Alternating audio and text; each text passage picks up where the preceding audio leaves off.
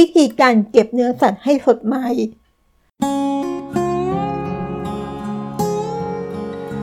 โลกไม่หยุดนิ่ง เราจึงต้องเรียนรู้ เรามาเรียนรู้ด้วยกันนะคะ ขอต้อนรับสู่เซอร์วันพอดคาส์ค่ะ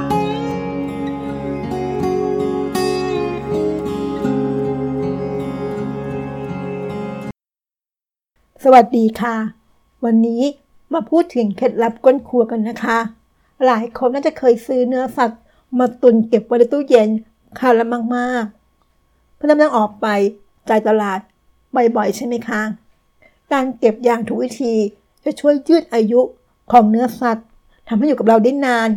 และก็คงรสชาติเอาไว้ได้ดีเหมือนเดิมค่ะ หยิบมาทำอาหารเมื่อไหร่ ก็พร้อมปรุงเสมอแต่ถ้าเก็บผิดวิธีแล้วก็ จากของสด จะกลายเป็นของเก่าเก็บ หรือเน่าเสียไปเลยนะคะ อย่างน่าเสียดายเลยค่ะ มาดูนะคะว่าบทความนี้เขาพูดถึงในการเก็บเนื้อสัตว์ให้สดใหม่และอยู่ได้นาน มาบอกกันนะคะ เนื้อสัตว์ต้องสดใหม่ สิ่งสำคัญในการเก็บเนื้อสัตว์ให้อยู่ได้นานๆ หมายความว่าของที่ซื้อมาจะต้องสดใหม่ตั้งแต่แรก เช่น วิธีการเลือกนะคะ เลือกเนื้อไก่ที่มีสีอมชมพู ไม่มีเมือกหรือกลิ่นเหม็น หากเป็นไก่ติดหนังให้เลือกหนังไก่สีขาว ไม่เหลืองหรือมีรอยช้ำนะคะ มาดูเนื้อหมูบ้างค่ะ เนื้อหมูต้องมีสีแดงอมชมพู มาดูอาหารทะเลกันนะคะ ส่วนอาหารทะเลต้องไม่มีกลิ่นคาว ถ้าเป็นกุ้ง ตัวต้องใส หัวแน่นไม่หลุดค่ะ ส่วนปลาปลาต้องใส เหงือกไม่ดำนะคะ นั่นคือวิธีการเลือกค่ะมาดูวิธีการล้างนะคะ ล้างให้ดีก่อนเก็บค่ะ ต้องล้างทำความสะอาด เนื้อสัตว์ให้ดีก่อนเก็บนะคะ ถ้าเป็นเนื้อหมู เนื้อไก่ เนื้องัว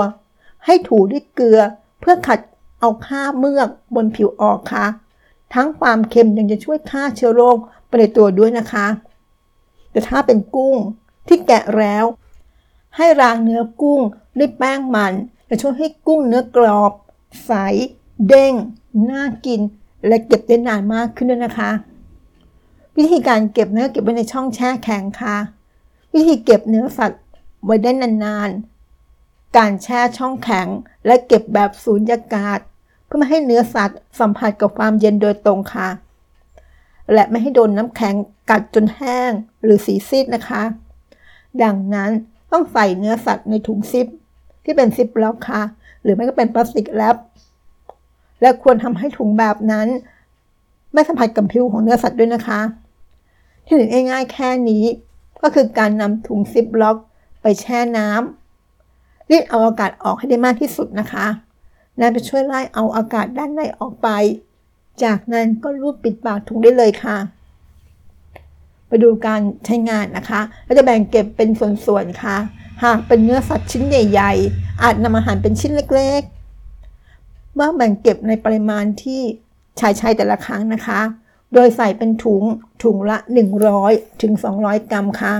เก็บไว้ทำเมนูต่างๆ ได้เลยนะคะ หลังจากนั้นก็เอาใส่กล่องตามเพศของเนื้อสัตว์ เพื่อให้หยิบใช้งานได้ง่าย หรือการเก็บเนื้อสัตว์ให้ลักษที่เรียกว่าเป็นถุงแบนๆนะคะ ก็จะช่วยให้ละน้ำแข็งได้ง่ายขึ้นด้วยนะคะ ส่วนอาหารแปรรูปไม่ว่าจะเป็นไส้กรอกเบคอน ให้แบ่งออกเป็นแพ็คเอาไว้สำหรับใช้งานแต่ละครั้งเช่นกันนะคะ อีกสิ่งหนึ่งที่ควรคำนึงถึงนะคะ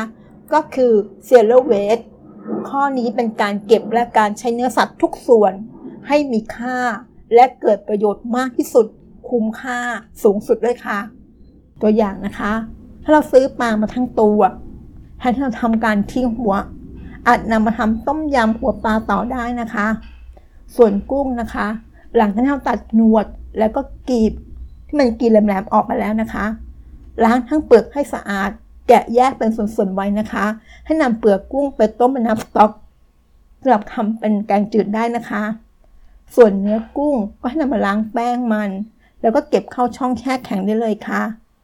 ส่วนหัวกุ้งก็จะบีบเอามันที่หัวออกมาไว้ทำเมนูผัดมันกุ้งก็ได้นะคะและที่กล่าวทั้งหมดนี้ก็เป็นวิธีการที่ทำให้เรา ใช้อาหารให้เกิดความประโยชน์สูงสุด เป็น zero waste เต็มตัวแล้วนะคะ หวังว่าจะมีประโยชน์ก้นครัวบ้างนะคะโดยเฉพาะแม่บ้านพ่อบ้าน หรือคุณลูกเองก็สามารถช่วยคุณพ่อคุณแม่ได้นะคะ สวัสดีค่ะ ติดตามเกอร์วันพอดคาสต์ได้ที่ Facebook YouTube แอ